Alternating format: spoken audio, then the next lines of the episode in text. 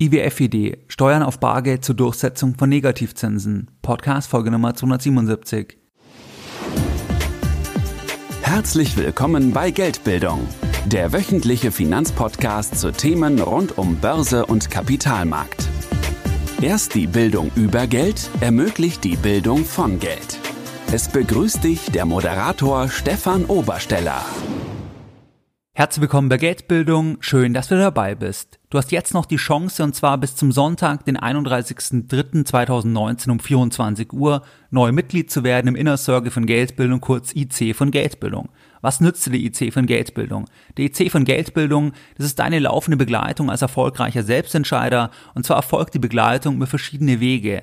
Einerseits gibt es jeden Monat eine Telefonkonferenz, da kannst du dich einwählen, da erfährst du die wichtigsten Entwicklungen des Monats auf einer Makroperspektive. Das heißt, wir gehen da wirklich in die Helikopterperspektive. Was ist hier wichtig für dich als Privatanleger? Du kannst live während der Konferenz Fragen stellen. Dann gibt's einen monatlichen Report zu einem spannenden Anlagethema, beispielsweise anonymer Goldkauf. Dann gibt's zusätzlich noch ein 50.000 Euro Echtgeld-Depot, wo du genau nachvollziehen kannst, was kaufe ich, warum kaufe ich etwas, also mit echtem Geld und du kannst hier lernen von der Vorgehensweise. Des Weiteren ist es so, dass es auch Offline-Treffen gibt. Das heißt, es gibt in 2019 noch Treffen, wo du dich mit mir persönlich und anderen Mitgliedern vernetzen kannst. In München, Zürich, Berlin und in Hamburg. Und all das ist deine laufende Begleitung als erfolgreicher Selbstentscheider. Werde gerne jetzt noch Mitglied. Das Ganze ist für dich risikolos, weil du jeden Monat kündigen kannst. Und zwar findest du jetzt den Link in den Show Notes. Dort ist auch nochmal ein Video. Oder alternativ geh jetzt auf Geldbildung-inner circle.de und werde jetzt noch Mitglied, nur bis Sonntag, den 31.03. um 24 Uhr. Danach schließen die Tore auf unbestimmte Zeit. In der heutigen Podcast-Folge Nummer 277, da möchte ich mit dir über eine IWF-Idee sprechen, über einen IWF-Vorstoß, und zwar zum Thema Steuern auf Bargeld. Das Thema Negativzinsen, das hatten wir schon mal explizit vor circa zwei Jahren thematisiert, und zwar in der Podcast-Folge Nummer 175. Die hatte damals den Titel Negativzinsen. Was ist die Ursache von Negativzinsen und wie kannst du Negativzinsen vermeiden? Heute, zwei Jahre später, da ist das Thema Negativzinsen, Strafzinsen, das ist weiterhin omnipräsent. Die Zinssituation hat sich in den letzten zwei Jahren nicht verändert im Euroraum. Und jetzt gab es eben einen Vorstoß vom IWF. Und zwar gab es hier einen Blogartikel Anfang Februar 2019. Dieser Blogartikel hatte den Titel Cashing in, How to Make Negative Interest Rates Work. Das heißt, die Idee war dabei, wie kann man eigentlich Negativzinsen durchsetzen in einer Welt, die ja noch Bargeld hat? Weil wenn ich Negativzinsen durchsetzen würde, dann würden die Menschen ja auch das Bargeld abheben und das schauen wir uns heute genauer an.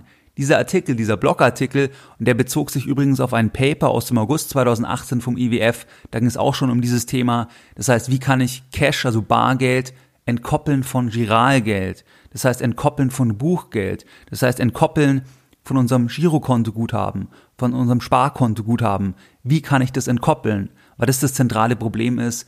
Wie kann ich Negativzinsen durchsetzen, wenn ich noch freies Bargeld habe? Und es wurde sehr, sehr negativ kommentiert.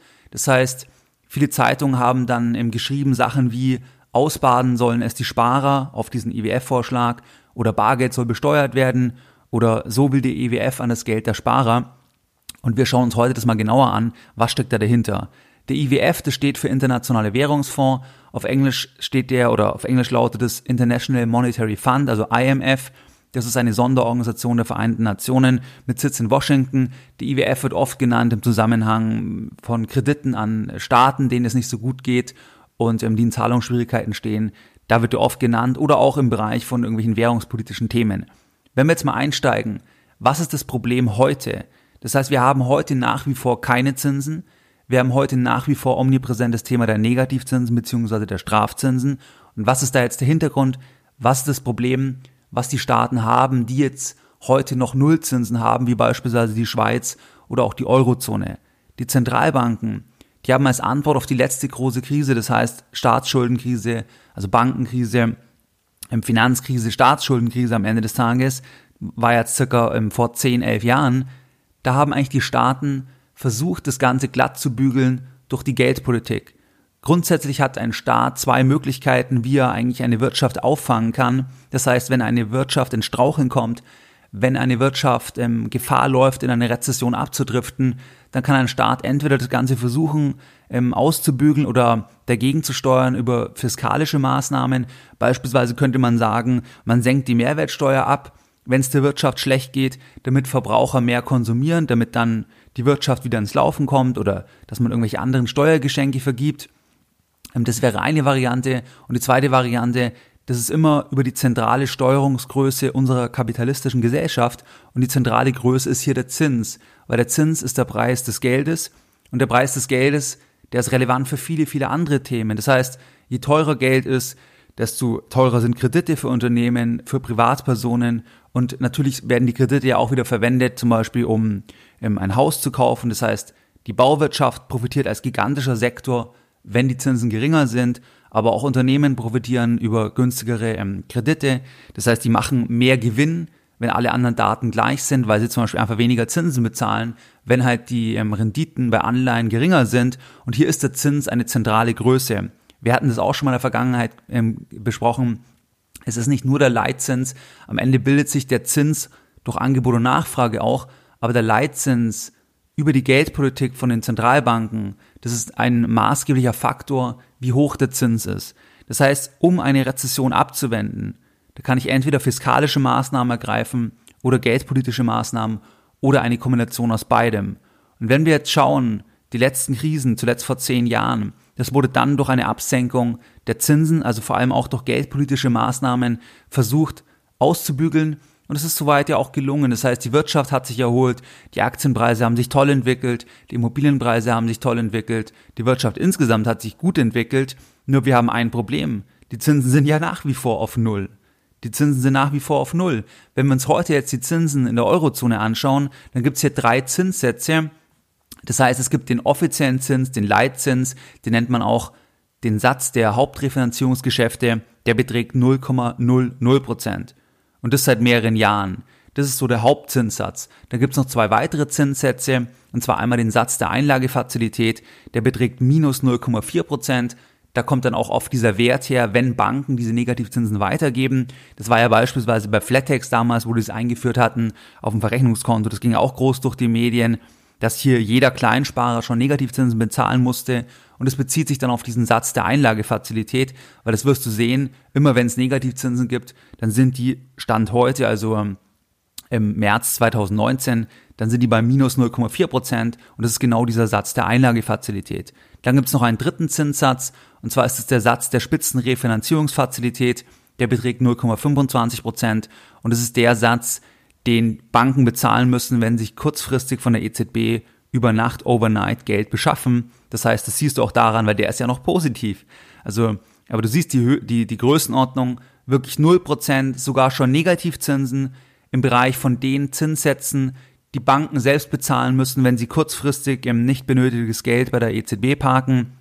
Das heißt, das ist auch der Grund, warum Banken erstmal bei Einlagen eigentlich Geld verlieren, weil sie selbst diese minus 0,4 Prozent bezahlen müssen. Die allermeisten Banken geben die Negativzinsen, die Strafzinsen nicht weiter, weil die ja Stand heute nur ein Stück weit unter Null sind, also nur diese 0,4 Prozent und Banken dann lieber Quersubventionierung betreiben, weil natürlich das sehr, sehr, sehr schwach ankommt. Also das ist ja ein denkbar schlechtes Marketing, wenn ich sage, ja, gerne könnt ihr unser, euer Geld bringen, aber ihr müsst dann noch was bezahlen, damit wir euer Geld annehmen, weil es einen Negativzins gibt und Banken machen das dann lieber über Verwahrentgelte oder über andere Themen. Das heißt, es wird in seltenen Fällen weitergegeben, aber beispielsweise Flatex oder auch die Stadtsparkasse München bei höheren Beträgen, die geben das weiter. Aber meistens, wie gesagt, bezieht sich nur auf höhere Beträge und auch dann machen es nicht alle Banken, weil es marketingtechnisch sehr, sehr schwach ist. Aber das ist die Ausgangsbasis. Die Wirtschaft hat sich erholt, die Zinssätze sind aber nach wie vor auf Null und jetzt fehlt einfach der Spielraum. Jetzt fehlt der Spielraum. Wenn wir nochmal zurückschauen, also vor der letzten Krise, vor der letzten Krise, ich habe hier mal die Daten vom März 2007 rausgeschrieben, und zwar vom 14. März. Damals betrug der offizielle Zinssatz, also das, was wir als Leitzins bezeichnen, der betrug damals 3,75 Prozent. Also genau 3,75 Prozent höher gegenüber der heutigen Situation. Dann der Satz der Einlagefazilität, das, was heute diese Strafzinsen teilweise sind, der betrug damals 2,75 Prozent. Und wenn Banken sich kurzfristig Geld leihen, dieser Satz der Spitzenrefinanzierungsfazilität, dieser betrug 4,75 Prozent. Das heißt, du siehst den Unterschied. Das war jetzt vor zwölf Jahren ziemlich genau. Und vor zwölf Jahren waren die Zinsen einfach, ja, drei Prozent circa höher. Drei bis viereinhalb Prozent sogar höher. Das war die Situation. Dieser, dieser Aufschlag oder, oder, dass die Zinsen höher waren, das war auch ein Glück, weil das ja die Chance war, dann bei der letzten Krise zu reagieren und zu sagen, wir machen den Preis des Geldes günstiger. Jetzt ist die Frage, was passiert jetzt bei der nächsten Rezession? Was passiert beim nächsten Wirtschaftsabschwung? Weil eines ist sicher, nach der Krise ist vor der Krise, die Wirtschaft bewegt sich in Wellen und es wird definitiv wieder eine Rezession kommen, es wird wieder eine handfeste Rezession kommen und was kann dann die Zentralbank machen? Was kann dann die EZB machen? Was kann dann die SNB, die Schweizer Nationalbank machen? Das ist die Kernfrage, wenn wir jetzt vom Standpunkt 0% sind, weil dann geht's ja nur noch nach unten. Jede Absenkung der Zinsen wäre ja eine Vergrößerung oder eine Einführung der Negativzinsen. Und wie kann ich das durchsetzen, wenn ich ja noch freies Bargeld habe? Weil wenn ich das einführe, würden die Menschen das Geld ja abholen. Das ist die Grundfrage.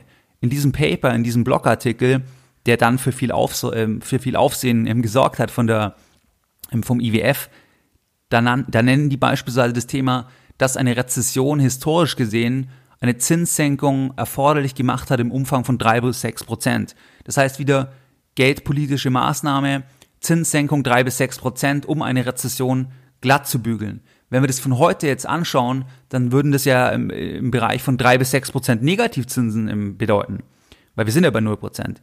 Und wenn wir jetzt aber Bargeld haben, also wenn wir jetzt einfach mal übertragen, wir, die würden jetzt auf minus drei Prozent gehen, um beispielsweise einfach die nächste Rezession ähm, versuchen abzuwenden, dann wäre das ja die Überlegung, dass die Menschen halt das Geld ausgeben. Dass das dann genauso auch wie ein geringerer Zins an sich die Wirtschaft ankurbelt, weil die Leute sagen, wir geben es aus, wir leihen uns Geld. Das wäre die Überlegung. Und wenn wir minus drei Prozent haben, dann bedeutet das, du hast zum Beispiel 10.000 Euro auf dem Konto, erster, erster, und 31.12., du hättest einfach immer die 10.000 drauf, dann hättest du nur noch 9.700 Euro. Das heißt, diese 3% Negativzinsen, die würden dann einfach nominal das Geld quasi ähm, abschmelzen, plus dass man natürlich noch eine Inflation hat. Plus, dass man eine Inflation hat, also wäre das dann noch höher. Solange es jetzt aber Bargeld gibt, solange wäre es kaum durchsetzbar, zum Beispiel 3%, 4%, 5% Negativzinsen. Weil was würdest du machen? Was würdest du machen, wenn deine Bank zu dir sagt, lieber Kunde, du musst jetzt ab sofort drei Prozent Negativzinsen bezahlen pro Jahr, dann würdest du erstens schauen, wo gibt's Banken, wo du das nicht bezahlen musst. Vielleicht gibt's am Anfang noch welche, die das nicht einführen. Nur dann gibt's das Problem, das hat zum Beispiel von der Stadtsparkasse München einer gesagt, selbst wenn das eine Bank dann nicht machen würde, dann würden halt alle dorthin gehen und nachdem die Banken ja dann selbst die Strafzinsen bezahlen würden, würde im Prinzip der Jahresfehlbetrag oder dann würden die Kosten so nach oben gehen für die Bank, dass sie es dann irgendwann weitergeben würden. Das heißt, irgendwann müssen es alle Banken dann weitergeben. Und ähm, deswegen würde das nicht funktionieren. Das kann man jetzt noch bei diesen minus 0,4 Prozent machen, aber nicht, wenn es minus 2, minus 3 Prozent sind. Das heißt, das Wechseln würde nicht klappen.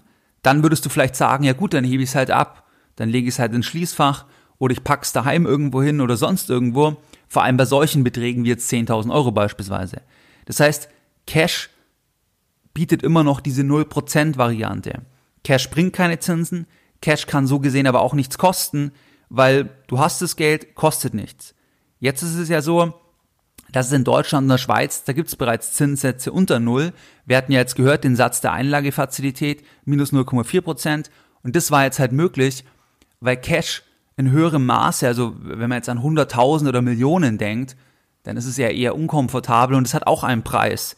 Weil dann musst du wirklich an das Thema Lagerkosten denken, du musst an das Thema Versicherungskosten denken und dann hast du einen Preis und der muss sich dann rechtfertigen und bei einem kleineren Negativzins wie minus 0,4 Prozent, da geht es irgendwie noch. Aber in höherem Umfang wäre es nicht umsetzbar. Vielleicht hast du auch das damals gelesen oder das war mal auch in verschiedenen Artikeln ähm, wurde das besprochen, dass Banken zum Beispiel äh, Milliarden dann gehortet haben im Safe, weil die halt auch diese Rechnung gemacht haben. Das heißt, ab wann ist es günstiger, die Versicherungskosten zu zahlen versus wir zahlen diese minus 0,4 Prozent. Und das würdest du als Privatanleger auch tun. Was gibt's jetzt für Lösungen? Was schreibt jetzt die IWF in diesem Blogartikel? Eine Lösung wäre, wenn man sagt, man baut Cash ab, also irgendwann, es gibt kein Bargeld mehr. Wenn es kein Bargeld mehr gibt, dann könnte man Strafzinsen, negative Zinsen auch in höherem Umfang durchsetzen, weil man gar keine Alternative hat. Also natürlich gibt, also kommen wir vielleicht später noch dazu, aber in der gleichen Währung, da gibt es dann keine Alternative. Das ist aber sehr, sehr schwierig. Das schreiben die auch, weil Cash is still king, schreiben die. Wir Deutschen lieben Bargeld, Schweizer lieben Bargeld und es ist sehr, sehr schwierig, da jetzt so einen abrupten Wechsel von einer ähm, bargeldorientierten Welt hin zu einer reinen Giralgeldwelt zu finden. Und die haben da auch eine Grafik in, in ihrem Blogartikel. Und da ist es so, dass beispielsweise Japan ist hier ganz weit vorne. Das heißt, die geben bei der Grafik an, die Währung, die im Umlauf ist, in Prozent der Wirtschaftsleistung, also in Prozent des ähm, GDPs und das zwar auf Basis von den Zahlen 2017. Und da ist es so, dass dieser Prozentsatz, also wie viel, wie viel ähm, Währung ist im Umlauf und wie viel macht es aus in Relation zum GDP von 2017, das ist bei Japan beispielsweise ähm, am höchsten und zwar circa 18 Prozent, Schweiz 13 Prozent oder zwischen 12 und 13 Prozent und ähm, die Europäische Union kommt dann auch mit circa 10 Prozent. Welche Länder haben wenig Bargeld? Das weiß jeder, der schon mal in, in Schweden war beispielsweise oder Norwegen. Da kann man ja alles mit Kreditkarte auch bezahlen und da sind die wirklich hier am weitesten vorne. Da liegt es unter zwei Prozent dieser Wert. Aber es ist jetzt sehr schwierig von der ähm, Welt, wenn wir die Europäische Union anschauen, die geben das hier mit zehn Prozent an, dass man das sofort macht. Deswegen ist es schwierig, also eher nicht so gangbar. Und jetzt kommt der zweite Vorschlag, was sie auch in diesem Blogartikel dann beschreiben und auch in diesem Paper, wo das noch umführ äh, oder noch ähm, ausführlicher beschrieben wird. Und da geht es darum, dass man zwei Währungen schafft. Also Cash, Bargeld und elektronisches Geld, Giralgeld. Beim elektronischen Geld, das, was wir jetzt auf dem Konto haben, Girokonto, Sparbuch, Tagesgeldkonto und so weiter, da würde dann der Negativzins gelten. Beim Bargeld, da müsste es dann einen Wechselkurs geben gegenüber oder also einen Wechselkurs gegen das elektronische Geld. Und dieser Wechselkurs, der müsste vom Negativzins abhängen, weil nur wenn ich auch diese Belastung habe, also das Bargeld immer weniger wert wird, nur dann ist Bargeld und Giralgeld gleichgestellt. Andernfalls würden alle rausgehen aus Giralgeld und alles in Bargeld horten. Das wäre genau das Thema. Und da müsste es eben diesen Wechselkurs geben. Und der Wechselkurs, der müsste im gleichen Umfang fallen, wie es Negativzinsen gibt auf elektronisches Geld. Machen wir ein einfaches Beispiel. Sagen wir, die Bank führt Negativzinsen ein von drei Prozent, beispielsweise zum 01.01.2020. Das sind jetzt einfach hypothetische Zahlen. 1.01.2020, drei Prozent Negativzinsen. Dann würde das bedeuten, wenn wir jetzt eine Einheit auf dem Konto haben, also einen Euro auf dem Konto haben und der Euro bleibt einfach das gesamte Jahr, dann haben wir am Ende des Jahres nur noch 97 Cent auf dem Konto. Weil das sind die Negativzinsen, wo dann das abgezogen wird. Jetzt ist die Frage, damit wir den Euro nicht abheben, gibt es jetzt einen Wechselkurs. Und der Wechselkurs von Bargeld zu Giralgeld zu elektronischem Geld, der würde auch über das Jahr ähm, hinaus, da würde der dann auf 0,97 fallen. Das heißt, dass es einfach gleich mitlaufen würde. Dass nach einem Jahr unser Bargeld auch nur noch 0,97 Prozent ähm, elektronisches Geld wert wäre. Und so wäre das Ganze dann gleichgestellt. Und das ist eigentlich die Überlegung, was sie ja da beschrieben haben. Und Geschäfte müssten dann Preise in Cash und in elektronischem Geld ausweisen. Das heißt, dass es diesen Wechselkurs gibt, wie zum Beispiel auch, wenn man in irgendeinem anderen Land noch einen Dollar zahlen kann, obwohl das zum Beispiel nicht die, die ähm, Lokalwährung ist. Und das wäre die Überlegung. Ich möchte da mal was vorlesen, also was zitieren, was sie da schreiben. Und zwar schreiben die Zitat Anfang, This dual local currency system would allow the central bank to implement as negative an interest rate as necessary for countering a recession without triggering any large-scale substitutions into cash. Wenn wir das übersetzen, dieses duale Währungssystem, das würde Zentralbanken erlauben, Negativzinsen zu implementieren, als ähm, um eine Rezession abzuwenden, ohne eigentlich in hohem Umfang Cash-Ersatz zu, zu ähm, triggern, also quasi zu unterstützen, weil eben Cash elektronischem Geld gleichgestellt ist. Was gibt's jetzt für Vor- und Nachteile, was die schreiben bei diesen Systemen? Die schreiben einmal als Vorteile, dass die Länder es einführen können mit nur kleinen Änderungen im Rahmen, innerhalb dessen die Zentralbanken heute operieren. Dann schreiben sie weiter als Vorteil, dass die Null, die gilt dann nicht mehr als Untergrenze. Heute gilt ein Stück weit die Null als Untergrenze wir sind zwar jetzt bei minus 0,4 Prozent beim Satz der Einlagefazilität, aber wie gesagt, das kann man nicht ewig ausdehnen, weil irgendwann die Leute einfach nur noch im Bargeld reingehen. Und deswegen gibt es diese Untergrenze, die würde es dann nicht mehr geben, weil auch Bargeld dann unter diesem Negativzins leiden würde. Was gibt für Nachteile? Da schreiben die, dass es Anpassungen ähm, erfordern würde im Finanz- und Rechtssystem. Und dann, das möchte ich vorlesen, weil da musste ich, entschuldige, kurz lachen, wo ich das gelesen habe.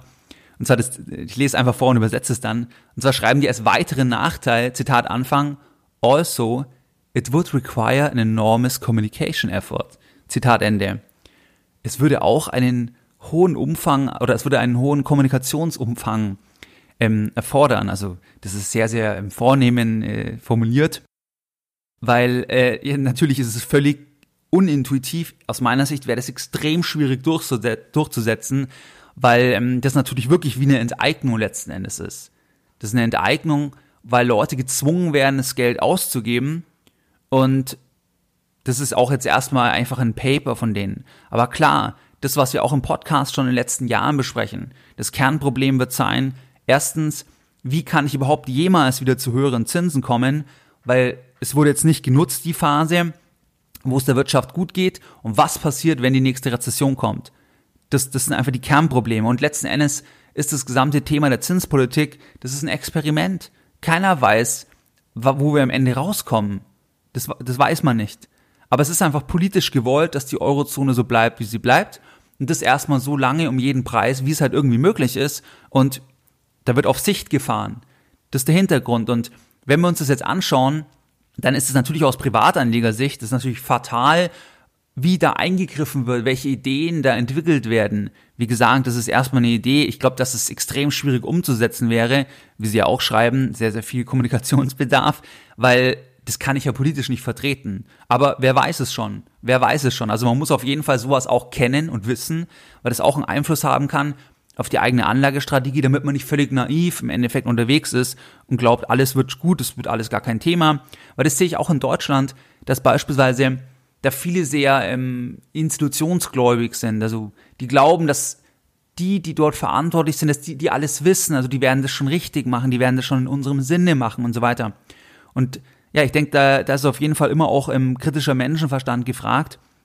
Und was ist jetzt hier wichtig bei diesem Thema, wenn wir uns anschauen, Negativzinsen, Strafzinsen, wir haben es jetzt skizziert, um was geht es bei diesem Blogartikel, warum hängt es so eng zusammen, Negativzinsen, die Durchsetzbarkeit mit Bargeld, da sind jetzt einige Punkte relevant. Das würde nur betreffen, also Bargeld, Giralgeld, aber jetzt nicht beispielsweise Wertpapiere im Depot, also Aktien, ETFs, Immobilien, Edelmetalle, All das wäre davon nicht betroffen. Aber natürlich stellt sich die Frage, was würde passieren, wenn man wirklich drei, vier Prozent Negativzinsen hätte? Das würde wahrscheinlich einen unglaublichen Run auf Vermögenswerte auslösen, weil, weil Leute dann noch viel stärker sagen würden, jetzt irgendwie platzieren, bevor ich da wirklich jetzt ein paar Prozent Negativzinsen bezahle. Und das wäre ja wieder das, was eigentlich die EZB anstrebt, dass sie dann sagt, sie wollen die Wirtschaft stimulieren. Aber das ist ja eh schon das, was ich auch im Podcast schon immer wieder kritisiere, dass es diese Entkoppelung ist. Wir haben diese Vermögenspreisaufwertungen einerseits, aber andererseits ist die offizielle Inflationsrate gering. Aber diese Vermögenspreisaufwertung, das führt auch zu vielen gesellschaftlichen Problemen. Wir brauchen uns nur das ganze Thema von Immobilien in Ballungszentren anschauen, dann, dass die Gehälter, die Renten nicht gleich mitgestiegen sind. Also das hat jetzt schon riesige Spannungen meiner Meinung nach ähm, hervorkommen lassen. Und wenn es wirklich so etwas geben würde, dann würden alle noch eher sagen, sie investieren es jetzt irgendwie, auch wenn die Immobilien noch viel teurer sind, auch wenn die Aktien noch viel teurer sind, damit das Geld einfach weg ist, damit sie nicht das bezahlen. Also es würde wahrscheinlich nochmal einfach Vermögenspreise extrem begünstigen im Wert, weil die nicht davon betroffen wären dann. Dann ist es so, das habe ich schon gesagt, Zinspolitik, offener Ausgang, Handlungsspielraum fehlt. Dann ein weiterer Punkt, das ist erstmal einfach auch ein Blogartikel und ein Paper. Die Durchsetzbarkeit aus meiner Sicht ist mehr als fraglich, weil wenn man sich jetzt manche Artikel durchliest, dann klingen die so, wie wenn das morgen eingeführt wird. Also morgen kommen drei Prozent Negativzinsen. Und da ist es auch so, das wird auch dann, wenn in Schritten sein, weil man halt testet, wie weit kann man gehen. Und nicht, dass man jetzt sagt, plötzlich gibt es jetzt fünf Prozent Negativzinsen, sondern dass man sagt, man erhöht das jetzt. Und die Tendenz, wenn wir jetzt im März 2019 sprechen, wo die Podcast-Folge aufgenommen wird, die ist schon so, dass ja auch die FED, die amerikanische Notenbank, ein Stück weit zurückgerudert ist, dass auch die EZB zurückgerudert ist, dass auch die zehnjährigen Bundesanleihen weiter gefallen sind wieder im, im Zins, also eigentlich den kleinen Aufschlag, den sie sich erarbeitet hatten, dass man gesagt hat, ja, vielleicht geht's wieder ein bisschen rauf, das ist eigentlich wieder zurückgegangen. Und du solltest auf keinen Fall nur in Cash warten, weil auch das ist zum Beispiel ein weiteres Signal, dass wir nicht wissen, was da noch alles kommen kann. Und das habe ich auch bei Buffett letztens gesehen, im, in einem Interview. Wir wissen halt nicht, wenn die Zinsen, wenn, wenn diese Welt jetzt auf ganz lange Sicht so bleibt, dann sind zum Beispiel auch heutige Vermögenspreise, die uns als teuer erscheinen, beispielsweise Wohnimmobilien in Ballungszentren oder auch manche Aktien, dann kann es unter einem völlig neuen Licht erscheinen. Weil plötzlich wird es durch eine Brille der Welt sehen, wo, wo die Zinsen über ganz langen Zeitraum nicht mehr angehoben werden. Und dann kann es ein super Zeitpunkt sein. Das heißt für dich, nie in Cash warten, Cash ist langfristig ein schlechtes Investment, aber gleichzeitig auch nicht sagen, wenn du jetzt Artikel liest, schützen sie ihr Geld vor Strafzinsen schützen sie ihr Geld Negativzinsen und so weiter. Und dann wird die Lösung vorgestellt. Das ist auch letzten Endes halt ein, ein Marketingpunkt, weil alles, was du machst, also wenn du sagst, du gehst aus Cash raus und du investierst in etwas, wo du dann nicht mehr, wo dich dann Negativzinsen so gesehen nicht mehr treffen würden, wenn es die, gäbe, wenn es die geben würde auf breiter Front, dann hast du natürlich andere Risiken, weil halt der Wert viel stärker schwanken kann auf kurze Sicht. Und du musst dir immer überlegen, ob du dieses Risiko eingehen kannst. Das heißt, die Antwort, Negativzinsen zu vermeiden und in Sach- oder in, in Assets reinzugehen, die haben immer mehr Risiken dann. Also man sollte deswegen nicht einfach blind in irgendwelche Sachen investieren, nur wenn man Angst hat vor Negativzinsen. Und wie gesagt, heute gibt's in der Regel noch keine Negativzinsen für die meisten Privatanleger, maximal behörend Guthaben. Und ähm, aber man weiß es nicht. Es ist auf jeden Fall ein Punkt, den man auf dem Radar haben sollte. Du siehst auch bei solchen Artikeln, und der IWF ist nicht irgendwer, dass solche Themen, die aus meiner Sicht extrem schädlich sind oder also ja, wirklich dem Interesse von Privatanlegern zuwiderlaufen, da siehst du halt, es wird sowas besprochen, man kann es lesen, man kann es einsehen. Also natürlich, das ist ein erster Schritt, die Umsetzbarkeit ist fraglich, aber wir wissen nicht, wo stehen wir in ein paar Jahren und man sollte das schon kennen und auch in der eigenen Strategie irgendwie daran denken, ähm, dass sowas auch nicht ausgeschlossen werden kann. Und jetzt nochmal ganz kurz die Lessons Learned in der heutigen Podcast-Folge Nummer 277. Deine Lessons Learned in der heutigen Podcast-Folge. Wir haben in der heutigen Podcast-Folge über das Thema der IWF-Idee gesprochen, und zwar über das unschöne Thema Steuern auf Bargeld, Negativzinsen auf Bargeld zur Durchsetzung von Negativzinsen auf Giralgeld so gesehen. Das war die Überlegung. Es ging um einen Blogartikel vom Anfang Februar 2019. Da ging es um das Thema, wie kann ich negative Zinsen wirken lassen? Wie kann ich die einsetzen? Und die Überlegung war, dass in den letzten zehn Jahren, da wurden die Zinsen abgesenkt und jetzt hat sich die Wirtschaft erholt. Was ist, wenn jetzt eine Rezession kommt? Wenn jetzt eine Rezession kommt, dann gibt es keinen Spielraum mehr, weil die Zinsen auf Null sind. Wenn jetzt die Wirtschaft stimuliert werden soll über die Geldpolitik, dann führt es sofort zu Negativzinsen. Und diese Negativzinsen kann ich aber nicht einführen, wenn, wenn wir weiter Bargeld haben in der Form, weil die Menschen sonst irgendwann in Bargeld gehen würden. Heute geht es noch mit minus 0,4 Prozent beim Satz der Einlagefazilität, weil auch Cash in höherem Umfang auch einen Preis hat, Lagerkosten, Versicherungskosten und so weiter. Aber höhere Negativzinsen wären schwer durchsetzbar. Und da war eben die Überlegung, dass es halt so ein duales System gibt. Das heißt, elektronisches Geld und Cash und dass es dort einen Wechselkurs gibt zwischen Cash und elektronischem Geld und dass dieser Wechselkurs, dass der entsprechend mitlaufen würde, wie auch die Negativzinsen auf das Giralgeld und dadurch, dass beides gleichgestellt werden würde. Im Geschäft würde es dann zwei Preise geben. Das war einfach mal diese Idee, die die hier formuliert haben, weil so etwas brauche ich, um überhaupt in höherem Umfang Negativzinsen durchzusetzen. Oder die andere Thematik wäre einfach wäre ähm, die Abschaffung von Bargeld, die massive Einschränkung von Bargeld. Aber das ist nicht so einfach weil Bargeld oder weil Cash immer noch King ist in der ähm, Europäischen Union, in der Schweiz, in Japan. Es gibt Länder, wo ähm, Cash schon nicht mehr so beliebt ist, beispielsweise Schweden oder Norwegen. Aber hier bei uns, da wäre das schwierig. Deswegen plädierten die jetzt eher für dieses System mit gewissen Vor- und Nachteilen. Und der beste Nachteil ist, wie gesagt, dass sie schreiben, es würde einen hohen Umfang an Kommunikationsbedarf ähm, erfordern, weil die Menschen, ja, ist es natürlich sehr, sehr schwierig durchzusetzen, weil es eine Art Enteignung ist. Und ähm, es ist wichtig, dass man sowas kennt, dass sowas besprochen wird. Das ist, wie gesagt, ein Beitrag, ein Blogartikel basierend auf einem Paper. Aber das würde nicht betreffen Wertpapiere, Immobilien, Edelmetalle und so weiter. Aber man sollte auch nicht deswegen Cash jetzt in irgendwas investieren, wenn man davor Angst hat, weil das würde auch schrittweise erfolgen und vor allem alles, in was du dann Cash umtauscht, da hast du auch wieder Risiken, weil das natürlich sehr stark schwanken kann und so weiter. Aber es ist wichtig, dass du so etwas weißt für deine persönliche Anlagestrategie. Wie du es gewohnt bist, da möchte ich auch die heutige Podcast-Folge Nummer 277 wieder mit einem Zitat beenden und heute ein Zitat von Geldbildung. Die staatliche Kreativität zur Findung weiterer Einnahmen sollte nie unterschätzt werden. Mehr Informationen zu Themen rund um Börse und Kapitalmarkt findest du unter www.geldbildung.de. Und immer daran denken, Bildung hat die beste Rendite.